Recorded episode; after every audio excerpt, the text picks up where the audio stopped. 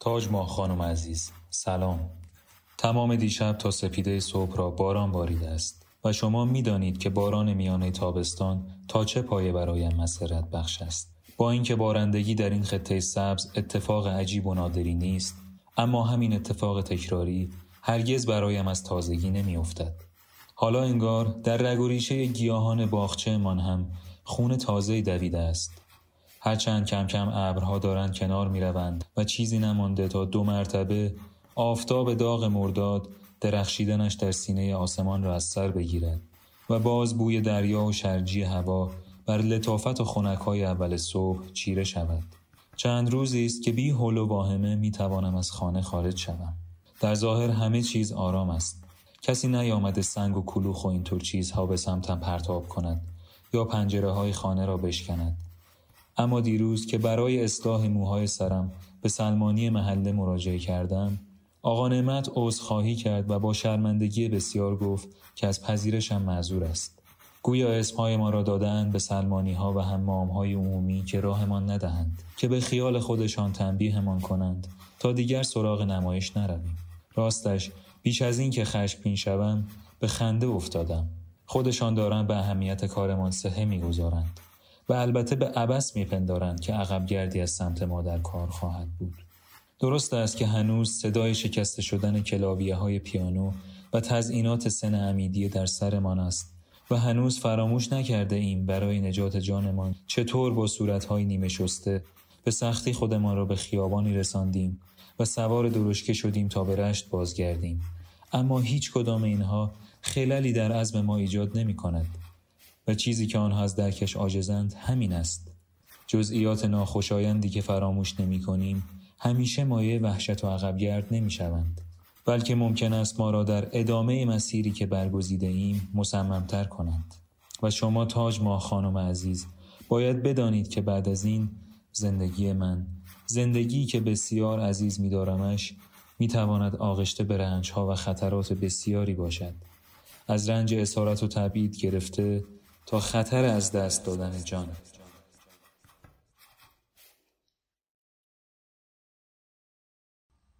سلام من عطیه امیری هستم و شما به قسمت هشتم رادیو نسیان گوش میدین که در آذر ماه سال 1402 خورشیدی ضبط شده.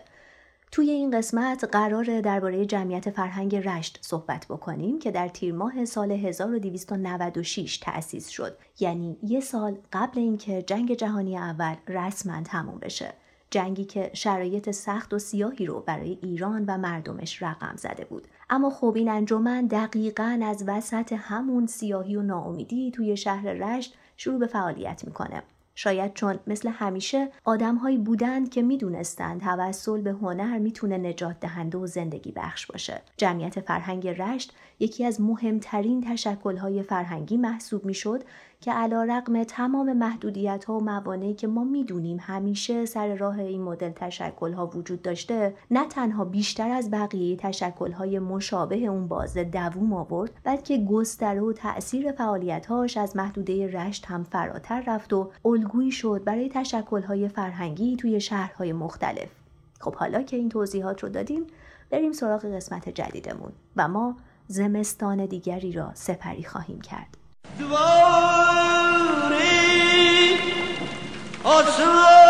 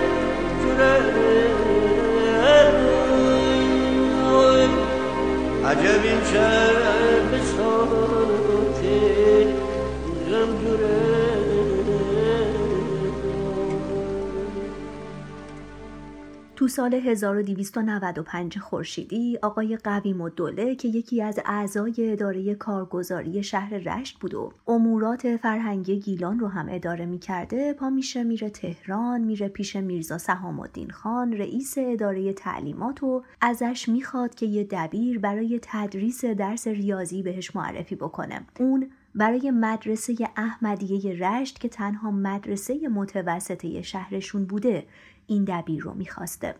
از قضا همون موقعی که آقای قویم و دوله برای این کار اومده بوده تهران چند تا از دانش آموزای مدرسه علمیه تهران هم دوره تحصیلات متوسطهشون توی اون مدرسه رو تموم کرده بودن. رئیس اداره تعلیمات هم فرصت و مناسب می‌بینه و میره فهرست قبول شده ها رو برمیداره یه نگاهی بهش میندازه و تصمیم می‌گیره چند نفرشون رو برای یه مسابقه ریاضی انتخاب بکنه که بعدش بتونه از بین اونها یک نفر رو به عنوان دبیر ریاضی مدرسه احمدیه رشت معرفی بکنه به آقای قویم الدوله. درسته که اون مسابقه یه مسابقه ریاضی خیلی سخت بود اما از بین اون فارغ و تحصیلا یه نفر بود که تونست به سوالات سخت مسابقه میرزا سهام الدین خان پاسخهای درستی بده و اونم کسی نبوده جز میرزا حسین خان جودت. قوی دوله خیلی خوشحال میشه و بلافاصله با آقای جودت قرارداد کاری میبنده و حقوقش رو هم تعیین می‌کنه و پا میشن با همدیگه میرن رشت. کی؟ سال 1295 خورشیدی. اون موقع رئیس مدرسه احمدیه رشت آقای میرزا حسین خان روحی معروف به نیک روان بوده. جودت به محض اینکه می‌رسه رشت یه شبانه روز میره خونه آقای نیک روان میمونه استراحت می‌کنه و بعدش نیک روان دست جودت رو می‌گیره می‌بره مدرسه رو بهش نشون میده میبردش کلاس هشتم متوسطه که بالاترین مقطع مدرسه بود. اونو به دانش آموزا معرفی می‌کنه و حسین جودت جوان از همونجا کارش رو شروع می‌کنه. جودت اون موقع 20 سالش بوده فقط و دانش آموزا هم تقریبا همسن و سال خودش بودن. سن دانش آموزا برای این زیاد بوده که مدرسه احمدیه تنها مدرسه متوسطه هشت کلاسه شهر بوده و جوانایی که می‌رسیدن کلاس هشتم چون کار دیگه و مشغولیات تحصیلی بالاتری نداشتند اجبارا توی همون کلاس درجا می‌زدن. خلاصه اینکه جودت حسابی باهاشون رفیق میشه و در توضیح تشکیل این جمعیت می نویسه بعد از مدتی تدریس جست و گریخته میشنیدم که دانش آموزان و جوانان همکف آنان مشغولیات تفریحی سالمی ندارند. مصمم شدم آنان را به نحوی سرگرم نمایم تا از ابتلاعات بد و آلودگی های معاشرت های نامناسب آنان را باز دارم. چون مشغولیاتی که می‌خواستم برای جوانان دانش آموز فراهم کنم لزوما میبایست در زمینه کارهای فرهنگی باشد. بنابراین چند تن از دانش آموزان را دعوت کردم و گفتم بیایید با هم یک جمعیت فرهنگی تشکیل بدهیم. الگوی آقای جودت برای تشکیل جمعیت فرهنگ رشت یه تشکلی بوده به اسم شرکت علمیه فرهنگ. شرکت علمیه فرهنگ رو محمد علی فروغی، سلیمان میرزا اسکندری، سید علی نصر، محمود بهرامی و علی اکبر داور تو تابستون سال 1288 توی تهران تشکیل داده بودند.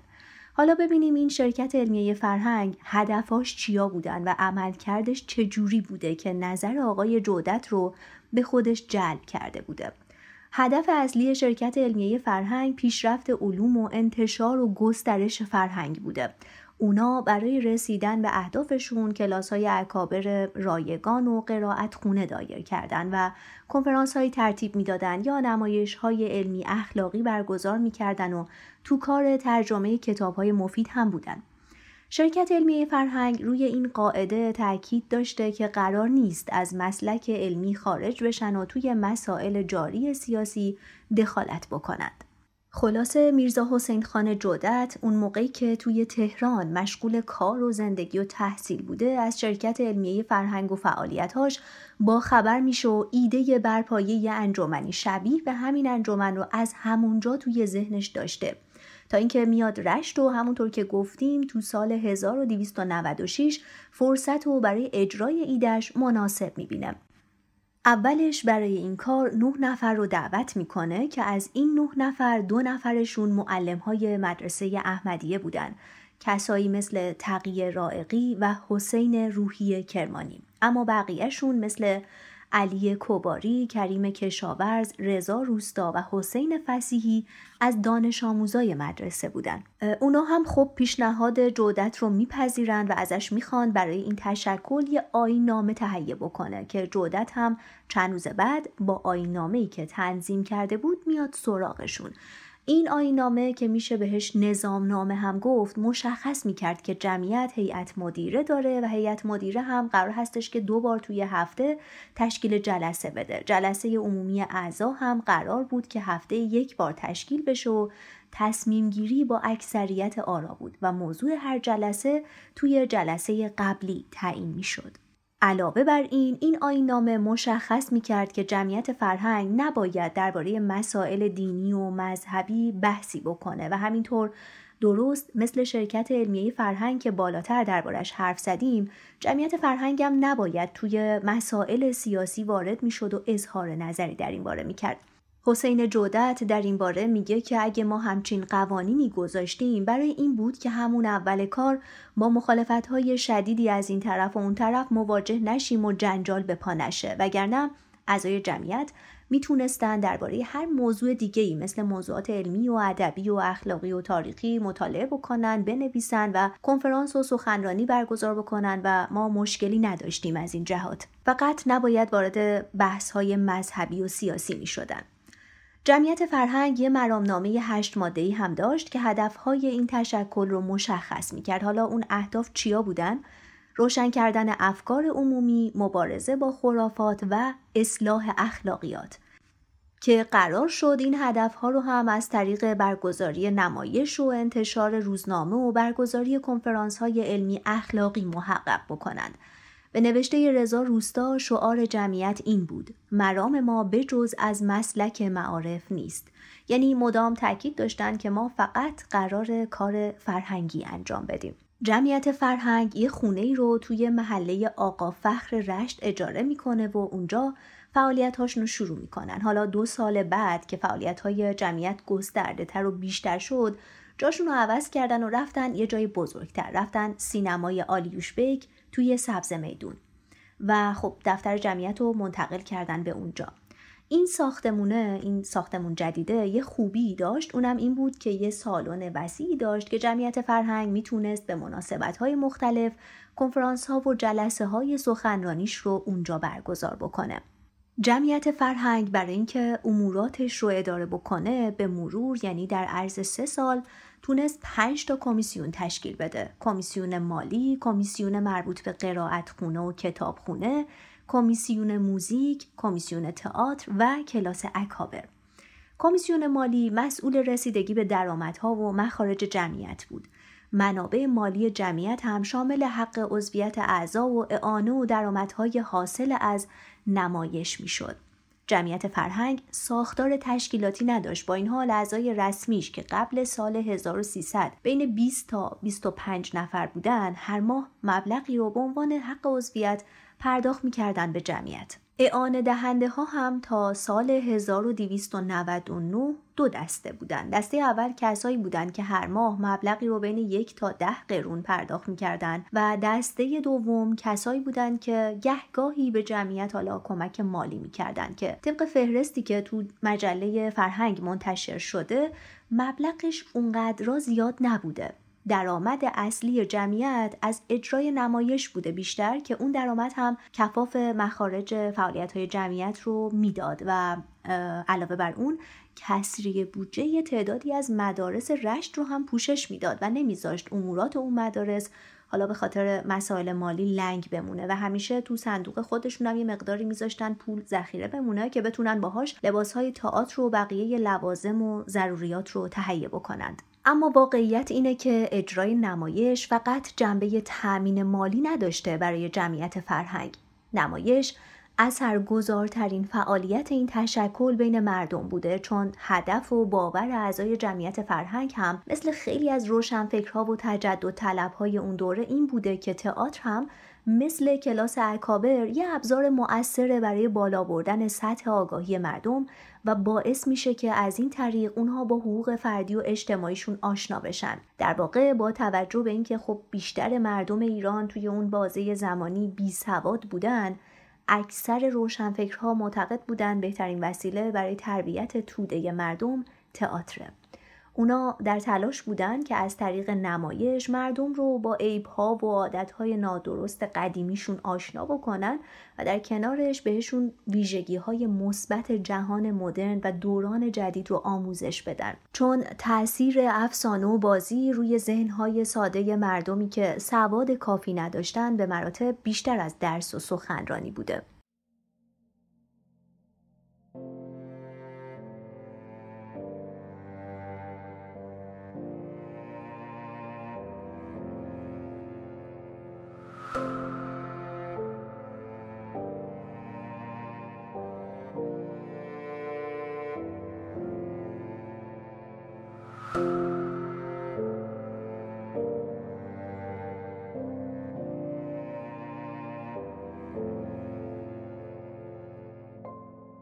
خب حالا برای اینکه یه کمی مفصلتر درباره حوزه نمایش جمعیت فرهنگ حرف بزنیم لازمه بریم به سالهای قبل شکلگیری این جمعیت به حوالی سال 1290 که توی رشت یه هیئت به اسم هیئت امید ترقی تأسیس شده بود.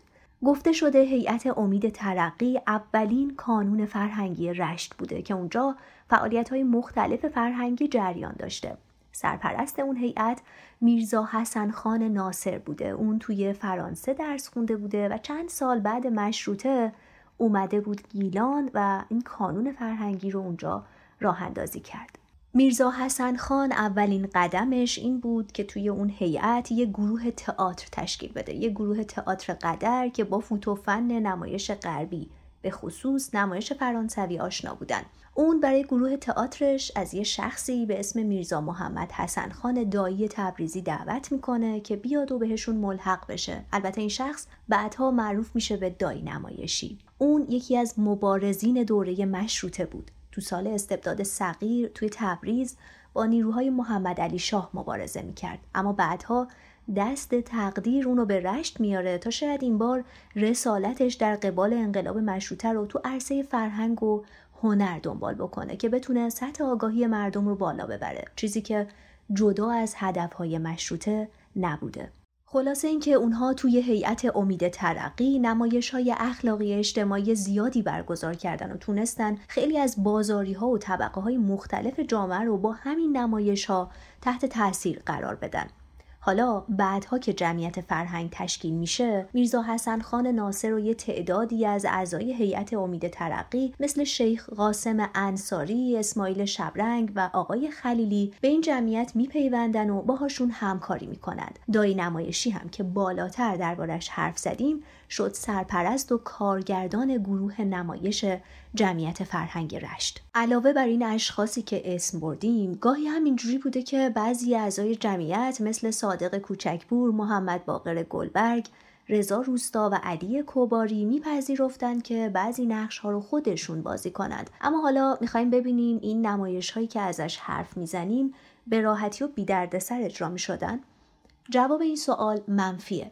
علی کوباری از اعضای جمعیت فرهنگ رشت در جواب به این سوال میگه با اینکه نقش های نمایش بین خودشون تقسیم می شده ولی بازم توی مزیقه بودن و هنرپیشه کم داشتن.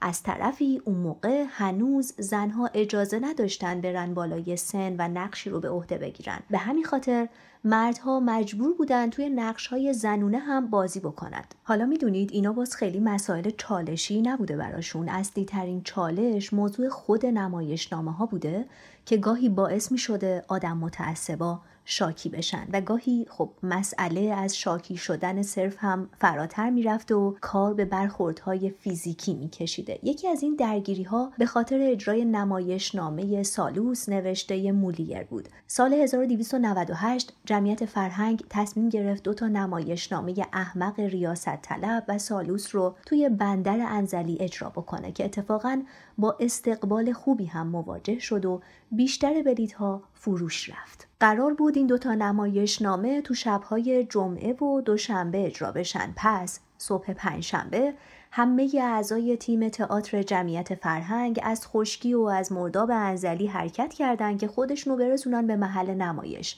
شب اول نمایش احمق ریاست طلب برگزار شد و شب دوم هم سالوس. هیچ مشکلی هم پیش نیومد و استقبال خوب و بی سابقه ازشون شد و اصلا به همین خاطر هم تصمیم گرفتن یه بار دیگه توی سن امیدیه هم برگزارش بکنن که باز اونجا هم استقبال از این نمایش خیلی زیاد بود و مردم برای خرید بلیت خیلی از خودشون اشتیاق نشون می‌دادن. ولی خب مسئله اینه که آخرش به این خوبی تموم نشد. بعد تموم شدن نمایش بود که خبر رسید.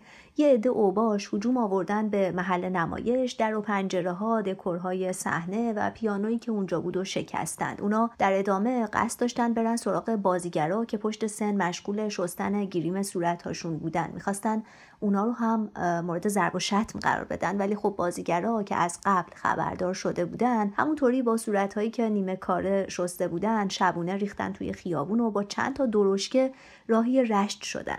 یه تعداد دیگه هم خودشون رو رسوندن منزل فامیل و دوست و آشنا و اونجاها پنهون شدن و خلاصه ظاهرا اون قائله ختم به خیر شد. اما بعدا اسامی یه تعدادی از گروه نمایش جمعیت فرهنگ مثل کریم کشاورز و علی کوباری و اسماعیل شبرنگ رو دادن به سلمونی ها و هموم های انزلی و رشت که دیگه راهشون ندن تا مثلا اینجوری تنبیهشون کند. حالا البته در کنار این داستان ها و بیمهری ها بودند اشرافزاده ها و یا روشنفکرای اروپا دیده ای که به نمایش های جمعیت فرهنگ خیلی علاقه نشون می‌دادن و ازشون حمایت می‌کردن. هر طوری که می‌تونستن. مثلا برای اینکه نمایش ها رو تماشا بکنن حق اشتراک می‌دادن یا تو کار فروش بلیت ها کمک می‌کردن. چون واقعا هم کار سختی بوده و بیشتر وقتا هم البته ناچار می‌شدن که نسیه بدن. علاوه بر اشرافزاده ها یه تعدادی کارمند و تاجر و کسبه هم داشت رشت که حسابی از جمعیت فرهنگ حمایت می‌کردند.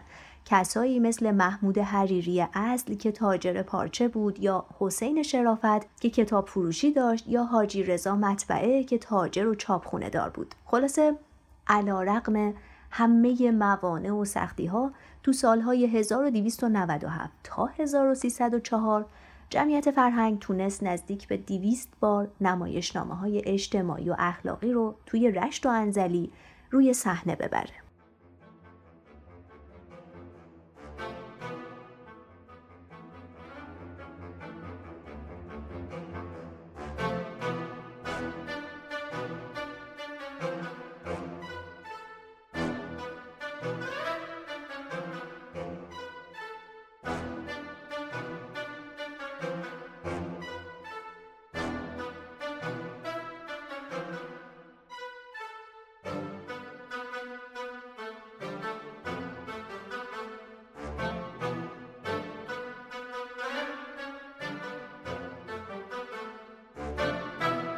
حالا بریم سراغ کتابخونه و قرائتخونه جمعیت فرهنگ که تو سال 1298 تو دفتر جمعیت تو سبز میدون رشت افتتاح شدن. مدیر قرائتخونه حسین وحدانی بود. اون زمان کتابخونه فرهنگ 276 تا جلد کتاب به زبانهای فارسی و روسی و فرانسوی داشت و علاوه بر کتاب روزنامه ها و مجله های مختلف داخلی و خارجی هم اونجا پیدا می شدن. مهمترین مشکلی که کتابخونه فرهنگ مدام باهاش مواجه می شد این بود که یه عده کتاب ها رو امانت می گرفتن می بردن ولی برشون نمی گردوندن. مسئولای کتابخونه هم تنها کاری که ازشون برمی اومد این بود که توی مجله فرهنگ اطلاعیه منتشر بکنن و تذکر بدن که کتابهایی که بردید و برگردونید. خلاصه که تو اسفند ماه سال 1303 این کتابخونه بیشتر از هزار تا جلد کتاب داشت.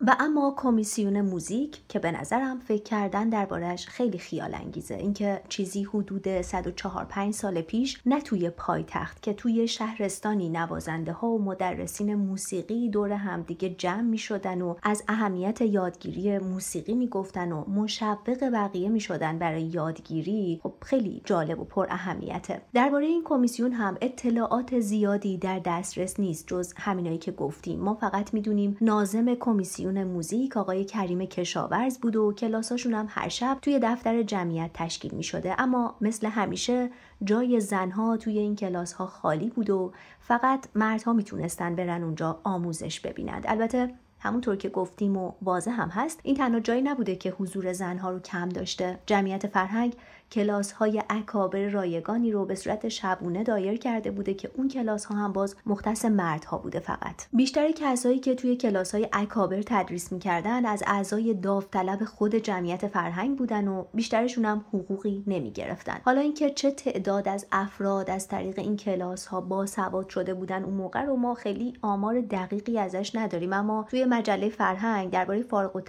های کلاس اکابر سال تحصیلی 1303 1304 1904 یک گزارشی کار شده که نشون میده جمعیت فرهنگ توی این زمینه خوب و موفق عمل کرده. یکی از جملاتی که توی اون گزارش کار شده از این قرار بوده. در خرداد ماه 1304 نزدیک به 100 نفر که از سواد بی بهره بودند از عهده امتحانات به خوبی برآمدند و نتیجه زحمات این جمعیت را معلوم داشتند.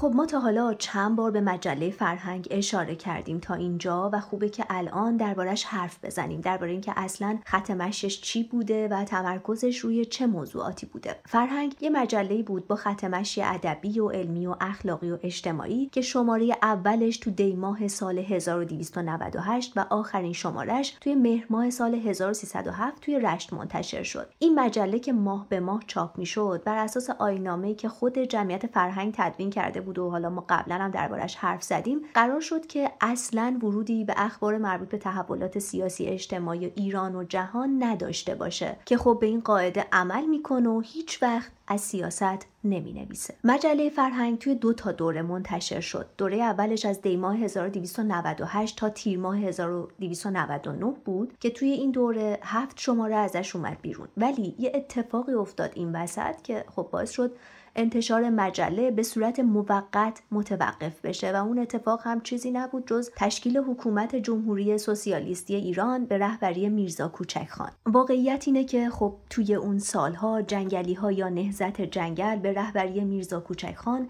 یه نیروی ضد استعماری و ضد استبدادی بودند که رو بیشتر مناطق گیلان تسلط داشتند و تاکید مدامشون هم این بوده که نفوذ انگلیسی ها باید توی ایران از بین بره و بعد در ادامه همین تفکراتی که داشتن اومدن با همکاری نیروهای شوروی انقلابی تو سال 1299 نیروهای انگلیسی رو عقب روندن و حکومت موقت شورایی رو تأسیس کردند که عمر کوتاهی هم داشته البته. و خب ورود مفصلتر به این مبحث دیگه از محدوده موضوع اصلیمون خارجه. تنها چیزی که ما باید بدونیم همینه که بعد روی کار اومدن این حکومت موقت سوسیالیستی محدودیت هایی به وجود میاد که باعث میشه مجله فرهنگم به صورت موقت چاپش متوقف بشه. حالا برگردیم به دوره اول مجله. باید بگیم مدیریت و سردبیری شماره اول تا سوم این دوره رو میرزا محمد خان شبانی بر عهده داشته. ولی از شماره چهارم به بعدش رو شیخ احمد قطبی میشه سردبیر مجله. شبانی تو شماره اول مجله فرهنگ هدف از انتشار مجله رو اینطور توضیح میده. ما می‌خواهیم با یک اسلوب ساده تا حدی که خوانندگان را ملالت نیاورد به ایراد مطالب و نکات علمی مبادرت ورزیده مفهومات و معتقدات انسان امروزی را در لباسهای فاخر ادبی اصطلاحات و لغات شیوا که خاص زبان شیرین فارسی است جلوه داده با یک روح جوان و فکر آزاد دریچه های گلزار سعادت و نیکبختی را که آراسته به انواع شکوفه های با نزهت دانش و قنچه های نوشکفته ادب است به روی هموطنان خود بگشاییم. و باز یه جای دیگه میاد میگه در این عصر فرخنده که حس ترقی خواهی و سیادت طلبی هر یک از دول حیه و مترقی جهان را فراخور استعداد و کفایت ملی احتیاجات عمومی خود بران داشته است که با گام های بلند در راه تکمیل نواقص بیفتند ما در گوشه خمودت به سر برده خود را به تبادل افکار سفسط آمیز و نظریات بی اساس و کسالت بخش سرگرم نماییم. این مطلب را نباید انکار کرد که محیط تغییرپذیر دنیا در آینده نزدیکی دیگرگون شده از غنی و فقیر سرمایهدار و کارگر همگی در قبال مراعات و حفظ حقوق بشریه و در سایه سلم و صلح عالمگیر ناگزیرند. داخل در خط کار و عمل شده و محتاج به جلب دست های دیگران نباشند. بنابراین ما ایرانیان بایست مقدمات آسایش حیات آینده را همین امروز تهیه کنیم تا در برابر مشکلات و دشواری های تحمل ناپذیر آن عاجز و منکسر نمانیم. اما دوره دوم مجله. این دوره از فروردین ماه سال 1304 تا مهر ماه سال 1307 منتشر می شد که توی اون دوره مدیر و سردبیر مجله عوض شدن و تغییر رائقی این سمت ها رو بر عهده گرفت. این دوره از مجله بیشتر از دوره اول حامل تفکرات آزادی خواهان و تجدد طلبانه بود چون مثلا دیگه آثار نویسنده های با دیدگاه های مختلف از ناسیونالیست تجدد طلب گرفته تا مارکسیست اونجا منتشر می شد و باید بگیم خیلی از مقاله های دوره دوم مجله فرهنگ تحت تاثیر تفکرات مارکسیستی بودند. بیشتر نویسنده های مجله فرهنگ یا خودشون عضو این جمعیت بودند یا اینکه از حامیانش بودند. حالا البته بودند نویسنده هایی که از شهرهای دیگه مثل تهران هم براشون مطلب می نوشتند. مثلا سعید نفیسی یکی از همین نویسنده هاست که از تهران برای مجله فرهنگ چیزهایی می نوشته و خب ما درباره شخص سعید نفیسی و فعالیتهاش قبلتر توی اپیزود جمعیت نسوان وطنخواه و پیک سعادت نسوان کمی حرف زدیم. مجله فرهنگ حدود چهار سال منتشر شد و البته این چهار سال با سختی های هم همراه بود مهمترین مشکلی که داشتن این بود که مشترکین مجله حق اشتراکشون رو پرداخت نمی‌کردن. و خب این باعث می‌شد که توی کار انتشار مجله با مشکلات مالی زیادی مواجه بشن. و خب توی بیشتر شماره های مجله بهشون تذکر هم داده می شده به خواننده ها از این بابت که بیاین حق اشتراکتون رو پرداخت بکنید که ما هم بتونیم کار انتشار مجله رو ادامه بدیم. حتی برای وادار کردنشون به پرداخت هزینه اشتراک یه اطلاعیه منتشر کردن یه بار که شاید تو تاریخ مطبوعات ایران از نظر لحن و نحوه برخورد بی سابقه و بی بوده باشه. اونا توی اطلاعیهشون نوشتند از آنجایی که مجله برای ما قیمت داشته و نظر نکرده ایم که اشخاص غیر زی صلاح از زحمات ما مجانا و بلاعوض استفاده نمایند بنابراین فقط برای اشخاصی مجله ارسال می شود که از اداره مجله کتبا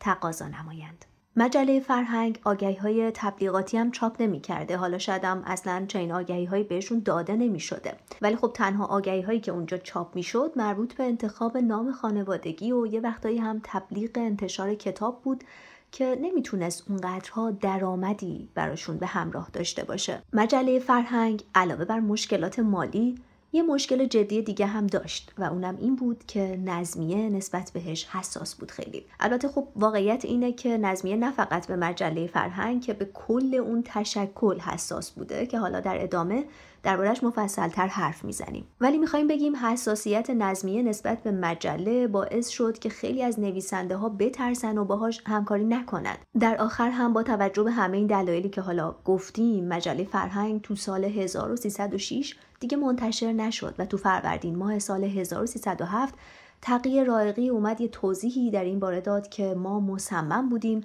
برای انتشار دوره چهارم نیز اقدام نموده که خدمت خود را منظما ادامه دهیم مع الاسف به واسطه موانع و مشکلاتی که همواره در کمین مطبوعاتمان می باشند یک سال از توفیق خدمت باز ماندیم. چند وقت بعدم خود تغییر رائقی که همزمان هم مدیر و سردبیر مجله فرهنگ بود و هم کارمند اداره معارف رو منتقل می‌کنن تهران و مجله فرهنگ بعد انتشار هفتمین شماره توی آخر مهر سال 1307 بدون هیچ توضیحی تعطیل میشه. رائقی هم بعدها یعنی تو سال 1310 و بعد تعطیلی جمعیت فرهنگ تازه تونست برگرده رش در واقع این انتقال یه جور تبعید بوده. thank you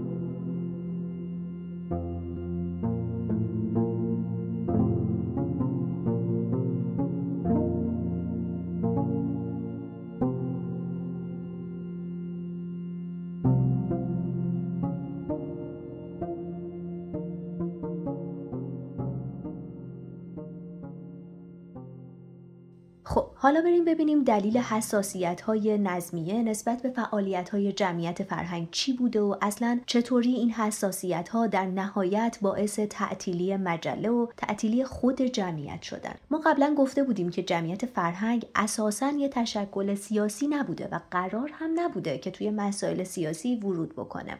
اما اعضا ناچار نبودن طبق این قاعده عمل بکنن و خارج از جمعیت فرهنگ فعالیت سیاسی نداشته باشند. مثلا گفته شده که حسین جودت و دایی نمایشی از مسئولین شعبه رشت فرقه اجتماعیون آمیون بودن. حالا اینجا یه پرانتزی باز کنیم و یه توضیح مختصری درباره اجتماعیون آمیون هم بدیم تا بعدا که بشه مجزا و مفصلتر دربارهشون حرف بزنیم. اواخر قرن سیزده خورشیدی اولین سازمان ها و گروه های سوسیال دموکرات ایران فعالیتشون رو تو عرصه سیاست شروع کردن و خب اون موقع هم اینجوری بود که تمایلات سوسیالیستی بین ایرانی ها طرفدار و گسترش پیدا کرده بود و یکی از اصلی ترین دلایلش هم مهاجرت به روسیه و به خصوص ماورای قفقاز بود که خب ایرانی ها متأثر از اون فضا اومدن سازمان اجتماعیون آمیون رو تو سال 1284 توی باکو تأسیس کردن و بعدها فعالیتشون رو داخل ایران هم گسترش دادن و شعبه های مختلفش توی شهر شهرهای مختلف ایران از جمله رشت هم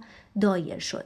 بگذریم حالا علاوه بر این دو نفر که گفتیم عضو این سازمان سیاسی بودن بعضی از اعضای جمعیت فرهنگ حامی و طرفدار نهزت جنگل بودن و بازم تکرار می‌کنیم که این مدل طرفداری ها و حمایت ها از یک گروه و دسته سیاسی هیچ مقایرتی با نظامنامه جمعیت فرهنگ نداشته که گفته بوده جمعیت فرهنگ یه جمعیت سیاسی نیست و نباید در قالبش فعالیت سیاسی کرد. چون همونطور که گفتیم این فعالیت های سیاسی از سمت اعضا بوده. به اسم و یا به نمایندگی از جمعیت فرهنگ نبوده و اونا حق داشتن خارج از جمعیت فعالیت های سیاسیشون رو داشته باشن. اما خب طبعا نظمیه و سیستم امنیتی این منطق رو نمیپذیرفته که اعضای جمعیت خارج از این تشکل فرهنگی بیان کار سیاسی بکنن و بعد نظمیه هم بگه که خب موردی نداره. یعنی اصلا امکان نداشته که بخوان حساب جمعیت فرهنگ رو از اعضاش با همچین استدلالی جدا بکنند. تازه توی خرداد ماه سال 1299 یعنی چند ماه قبل کودتای رضاخان وقتی جمهوری شوروی سوسیالیستی توی گیلان تشکیل شد و ما بالاتر یه خورده دربارش حرف زدیم اعضای جمعیت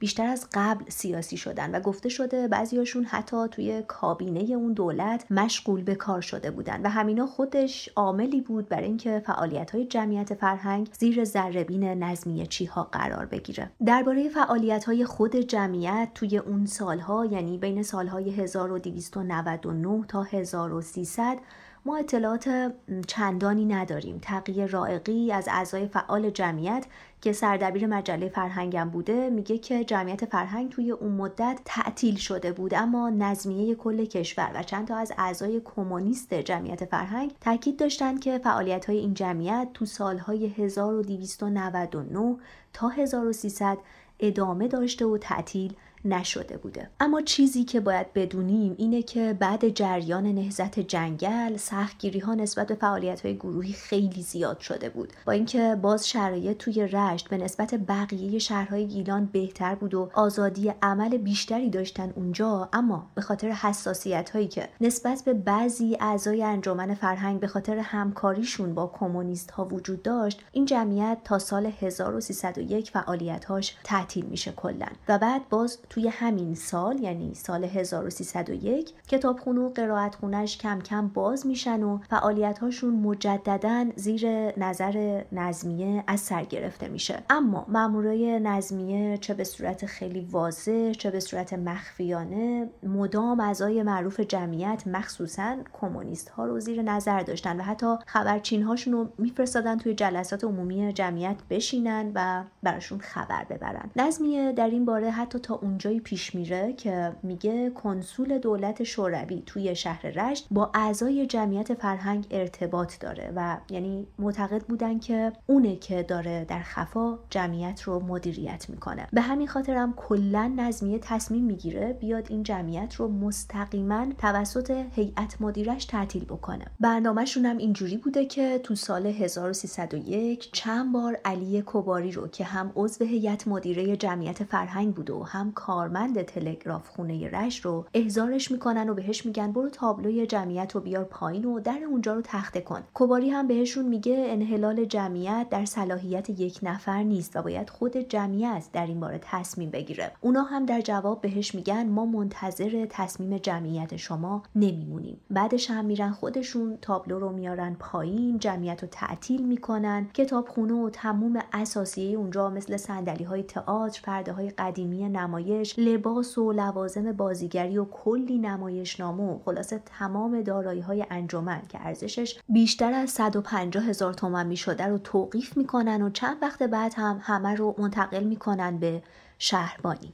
بعدش هم یه تعدادی از اعضای شناخته شده و قدیمی جمعیت مثل علی کباری، رضا روستا، غلام رضا آزاد، مرتزا قلی اسدی و اسماعیل شبرنگ رو هم تبعیدشون می‌کنن به شهرهای دیگه. بیشتر تبعیدی ها البته ارتباطی با فرقه کمونیست نداشتن جز کباری، رضا روستا و اسماعیل شبرنگ. بعضی هاشون مثل کباری یه سال بعد برگشتن رشت ولی اونایی که رفته بودن قزوین همونجا موندن اما خب باید بگیم باز دو سال بعد یعنی تو سال 1303 وقتی محدودیت های سیاسی توی گیلان کمتر شد جمعیت فرهنگ هم کم کم فعالیت های خودش رو با وجود حساسیت های نظمی از گرفت. شاید بشه گفت تنها آسیب خیلی جدی که جمعیت فرهنگ توی اون سالها متحمل شد تعطیلی اجباری مجله فرهنگ تو پاییز 1307 با این حال یه اتفاقای دلگرم کننده بی سابقه هم براشون افتاد که که شاید ذکرش خالی از لطف نباشه. مثلا تا اون موقع هیچ وقت توی تهران هیچ کدوم از مطبوعاتچی ها و اهالی فرهنگ و هنر نیومده بودن از جمعیت فرهنگ رشت حرفی بزنن و ازشون حمایت بکنن. ولی تو همون سال 1307 روزنامه اطلاعات و بعضی از نویسنده هاش مثل نصرالله فلسفی جمعیت فرهنگ و فعالیت هاش رو به خواننده هاشون معرفی کردن بالاخره و کلی هم ازشون تعریف کردن. اما خب باید بگیم حتی این مدل حمایت ها و نظرات مثبت هم باعث نشد که نظمیه رشت از سوء زنهایی که نسبت به این جمعیت داشته دست بکشه. کلا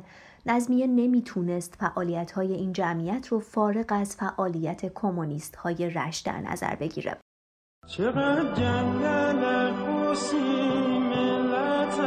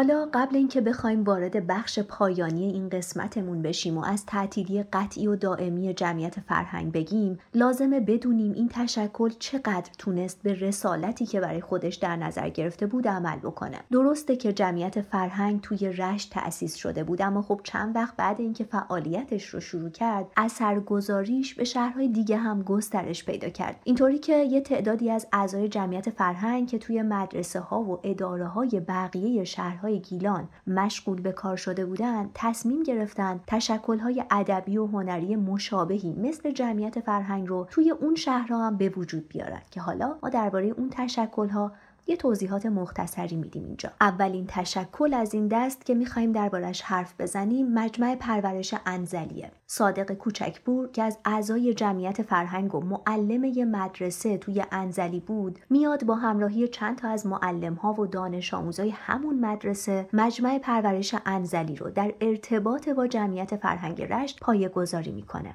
البته صادق کوچکپور توی این مسیر همراهی سید احمد مدنی مدیر روزنامه پرورش رو هم داشته. تاجرا و تحصیل کرده های انزلی وقتی متوجه میشن همچین تشکلی توی شهرشون ایجاد شده خیلی خوشحال میشن و تمام قد ازش حمایت می‌کنند. همونطور که گفتیم مجمع پرورش انزلی با جمعیت فرهنگ رشت ارتباط و همکاری خوبی داشته. برای همین مثلا این جمعیت فرهنگ رشت بود که برای مجمع پرورش نمایشنامه میفرستاد و اونا هم ماهی یه دونه نمایش اجرا می‌کردن. گاهی حتی گروه نمایش جمعیت فرهنگ میومدن انزلی و با همدیگه نمایش اجرا می‌کردن. یکی از نمایشهایی که این دوتا جمعیت توی انزلی با هم اجرا کرده بودن که بعدش هم حالا باعث زد و خورد و درگیری شده بود همون نمایشنامه سالوس مولیر بود که بالاتر دربارش حرف زدیم. بعد اون اتفاق البته هیئت مدیره جمعیت فرهنگ به خاطر تلاش های صادق کوچکبور بهش نشان طلای درجه دوی فرهنگ رو داد.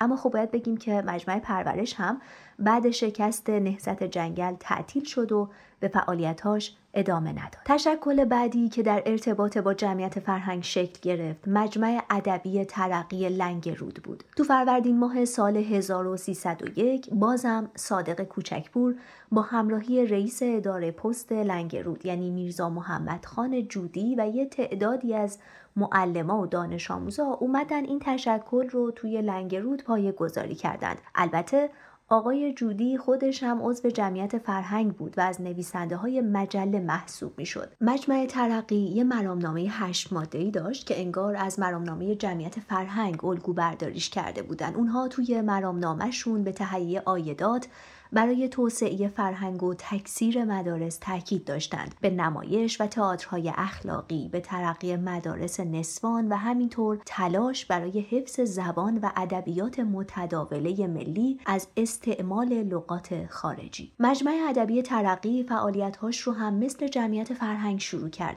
صادق کوچکپور در این باره می نویسه قرائت خانه و کتابخانه و کلاس اکابر دایر کردیم. مجمع فرهنگ هر ماه یک نمایش نامه میفرستاد. یک عده از جوانان بازوق که عضو انجمن ترقی بودند برای نمایش تربیت کرده بودیم و نمایش می‌دادیم. عواید حاصل صرف مخارج محل قرائت خانه و کتابخانه و سایر هزینه های جمعیت می‌شد. کوچکپور میگه تجار و روشنفکرهای لنگ رود از فعالیت های این مجمع ادبی حسابی حمایت می‌کردن و درآمد مجمع اونقدری زیاد بوده که می‌تونستن به اداره های فرهنگ شهرهای همجوار هم کمک بکنن. جوری که اهالی لنگ رود و رانکوه و رودسر حسابی به این جمعیت متکی و امیدوار بودن. اما با این همه مجمع ادبی ترقی همیشه مورد سوء زن سرتیب محمد حسین خان آیروم فرمانده تیپ مستقل شمال و حاکم نظامی گیلان بوده. سرتیب آیروم هم معتقد بود که این مجمع و تشکلهای مشابهش توی گیلان پوششی برای فعالیتهای کمونیستی و همین خاطر برای این تشکلها محدودیت های زیادی به وجود آورد و مجمع ادبی ترقی لنگ رود رو هم تعطیل کرد. اما مجمع ترقی ساکت ننشست و کلی اعتراض و نامنگاری کرد تا اینکه اوایل خرداد ماه سال 1302 بازم بهشون اجازه فعالیت دادند مجمع بعد اینکه مجوز فعالیت دوباره رو گرفت به روزنامه های تلگراف زد با این مضمون. راجع به مجمع ادبی ترقی لنگ رود سوء تفاهم مرتفع حکومت مساعد رضایت حاصل است. یکی دیگه از انجمنهایی که در ارتباط با جمعیت فرهنگ رشت حوالی سالهای 1301 تا 1302 تشکیل شد جمعیت پیک سعادت نسوان بود. ما توی قسمت پنجممون مفصلا درباره این تشکل زنانه حرف زدیم اما اونجا به ارتباط این تشکل با جمعیت فرهنگ رشت اشاره نکرده بودیم. خلاصه اما به نظر می‌رسه جمعیت پیک سعادت نسوان که روشنک نودوست اونو توی رشت پایه گذاری کرده بود بودم به نوعی متأثر از جمعیت فرهنگ رشت بوده. اونها با همکاری بازیگرای گروه نمایش جمعیت فرهنگ یک گروه تئاتر تشکیل داده بودند که علاوه بر اینکه پای زنها رو به صحنه تئاتر گیلان باز کرد بخشی از درآمدش هم صرف اداره مدرسه سعادت نسوان می‌شد. طبق گفته محمد حسین خسروپناه که ما از کتابشون به عنوان یکی از منابع اصلی این قسمت استفاده کردیم بعضی از پایه‌گذارا و اعضای این جمعیت زنانه با اعضای جمعیت فرهنگ رشت نسبت داشتن. حالا یا همسرشون بودن و یا خواهرشون. اما با این همه و با وجود این پیوندها و شباهتهایی که بین دوتا تشکل وجود داشته باز آقای خسروپناه بیشتر روی این تاکید دارند که جمعیت پیک سعادت نسوان یه تشکل مستقل زنانه بوده و اینجوری نبوده که بشه بگیم شاخه یا شعبه زنان جمعیت فرهنگ بوده. به هر حال چون ما توی قسمت پنجممون دربارهشون حرف زدیم اینجا دیگه به همین مقدار از توضیحات اکتفا می‌کنیم. و اما آخرین انجمنی که در ارتباط با جمعیت فرهنگ رشت می‌خوایم بهش اشاره بکنیم انجمن پرورش قزوینه. انجمن پرورش قزوین نسبت به این چند تا انجمنی که الان ازشون اسم بردیم اهمیتش بیشتره. چرا؟ به خاطر اینکه ما می‌بینیم تاثیر جمعیت فرهنگ رشت صرفا محدود به گیلان نبوده و اعضاش رفتن توی قزوین هم یه تشکل مشابهی رو ایجاد کردن. انجمن پرورش توی آبان ماه سال 1303 تشکیل شد. غلام رضا آزاد مرتزا قلی اسدی و حسین فسیحی که اول کارمندای اداره دارایی رشت بودن و بعدها به اداره دارایی قزوین منتقل و یا بهتره بگیم تبعید شده بودن اونجا هم نتونستن دست از فعالیت بردارن و اومدن این انجمن رو راه اندازی کردن. کارهای انجمن پرورش رو هیئت مدیر اداره می‌کرده. این انجمن شعبه های نمایش و موسیقی و ادبیات و محاسبات و اکابر داشت و اعضاش موظف بودن حق عضویت بپردازن که با توجه به تعداد اعضا اون حق عضویت به تنهایی کفاف مخارج فعالیت های انجمن رو می‌داده. درباره ارتباطشون با جمعیت فرهنگ هم باز باید بگیم که اینها هم رابطه منظم و خوبی با جمعیت فرهنگ داشتن و مدام تجربیاتشون رو با همدیگه در میون میذاشتند. و اما درباره پایان کار جمعیت فرهنگ رشت اگه بخوایم حرف بزنیم باید بریم به مهر ماه سال 1309 اون موقع تقریبا 4 5 سال از پادشاهی رضا شاه میگذشت و حکومتش می‌رفت که بسات فعالیت های فرقه کمونیست رو جمع بکنه. اواخر پاییز همون سال یعنی سال 1309 بازداشت اعضای فرقه کمونیست شروع میشه و تا اوایل تابستون 1310 هم ادامه پیدا می‌کنه که خب خیلی هاشون زندانی و یا تبعید میشن. کمونیست های رشت هم طبیعتا از این قاعده مستثنا نبودن. اونا هم تو جریان این بگیر و ببندها بازداشت و تبعید شدن و جمعیت فرهنگ با اینکه ارتباطی با این فرقه نداشت اما حدود چهل نفر از اعضاش مثل تقیه جباری، صادق کوچکپور و علی کوباری به کنگاور تبعید شدن و خود جمعیت فرهنگ هم همون سال 1310 تعطیل شد و حکومت رضاشاه هم اجازه نداد تشکل فرهنگی مستقل دیگه ای جایگزینش بشه. اما حالا بعد شهریور سال 1320 بعد تموم شدن دوران پادشاهی رضاشاه در واقع یه تعدادی از اعضای سابق جمعیت فرهنگ و اونایی که توی نوجوانیشون تحت تاثیر فعالیت های این جمعیت بودن شروع کردن به فعالیت های مجدد. اما این بار فعالیت هاشون توی حوزه فرهنگ نبوده دیگه اونها وارد حوزه سیاست شده بودن. پس اینجا قصه ما با جمعیت فرهنگ تموم میشه. اما باید بگیم بعد از گذر از تمام این سالها وقتی به رشت میریم لابلای همه کج سلیقگی ها رد پایی از تلاش برای چیزی بهتر ساختن رو حس می‌کنیم. به نظر می‌رسه شهر یاد روزهای رفته رو فراموش نمی‌کنه. هر چقدر هم که آدم ها بیان و برن انجمن ها و مدرسه ها و کتاب فروشی ها ساخته و تعطیل بشن یا حکومت ها و دولت ها تغییر کنن و انقلاب ها رخ بدن شهر مثل والدی که نه از خاطرات والدین خودش توهی میشه و نه از یاد فرزندان درگذشته و مهاجرت کردهش غم و شادی و تاریخ هر دوره رو برمیداره و به دوش می‌کشه تا هر زمانی که حیاتش برقرار باشه تا هر زمانی که نوجوون دیگهی به دنبال رویاهاش اونجا قدم برداره. رشت فارغ از همه جنگ های روشنفکر معابانه مجازی بر سر زیبا و نوستالژیک بودن یا نبودنش شهر تاریخداریه که هرچی بنر و پارچه روی در و دیوار ساختمون شهرداریش نصب باشه و نشه سیمای کاملش رو نگاه کرد یا هرچی آژان و محتسب حول سبز میدونش تابلوی قرمز ورود ممنوع بذارن باز میلش به ترقی خواهی و زندگی خواهی رو با آدمهاش به پستوی منازل و قهوه خونه ها و کتاب فروشی ها و بازار و دالون های راسته ماهی فروش ها می‌بره و هر بار فصل تازه‌ای رو توی تاریخ رقم می‌زنه. تاریخی پر از قصه قصه آدم هایی که قبول کردند تا در ازای هیچ دنیا رنج دوران رو به دوش بکشند. قصه آدم های نادیده گرفته شده.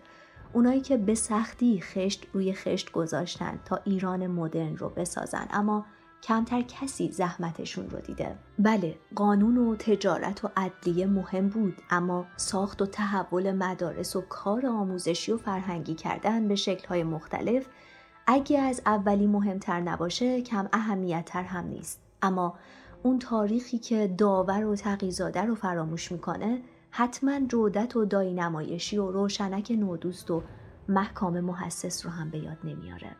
تاریخی که باغ میکده در قلب تهران رو به خاطر نیاره حتما جمعیت فرهنگ و سعادت نسوان در رشت رو هم از یادش می‌بره و کسایی که پیرو فراموشکاری تاریخند هیچ وقت براشون روشن نیست. این بافت های زشت و زیبا این نهادهای سنتی و مدرن و این تاریخ پرتناقض چطوری اونها رو توی این نقطه از زمان قرار داده. و ایران دقیقا همینجاست. جایی کنار ادالت خونه توی مدرسه در رشت یا درشکه هایی در قوچان توی باقی وسط تهران یا کوچه در برلن. ایران همون نهادهای کوچیک فراموش شده است که ذره ذره آب شدند تا جوی باریکی از تجدد رو بسازند. ما باز هم با نسیان به تاریخ این نهادها سفر می کنیم همونطور که به قوچان و رشت و برلن رفتیم به تبریز، بوشهر، مشهد و جاهای دیگه هم خواهیم رفت. راه درازی طی شده شهرها و نهادها و ساختمونها رویاهای بیشماری رو به خودشون دیدن اما هنوز تا انتهای این قصه شبهای زیادی باقی مونده.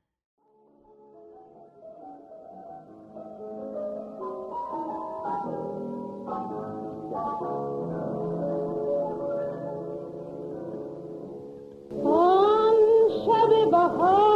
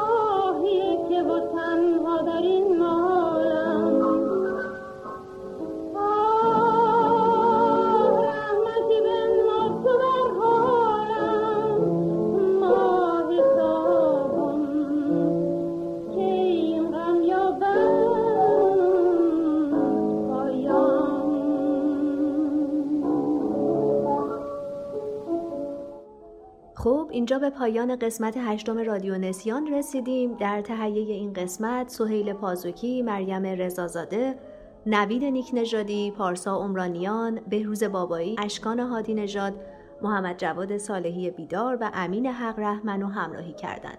خیلی ممنونیم که توی این مدت شنونده ما بودید و معرفمون به دوستانتون شدید. همه اینها واقعا باعث دلگرمی ماست. همچنان و همیشه منتظریم که در Castbox، اینستاگرام و توییتر رادیو نسیان نقدها و نظراتتون رو بخونیم.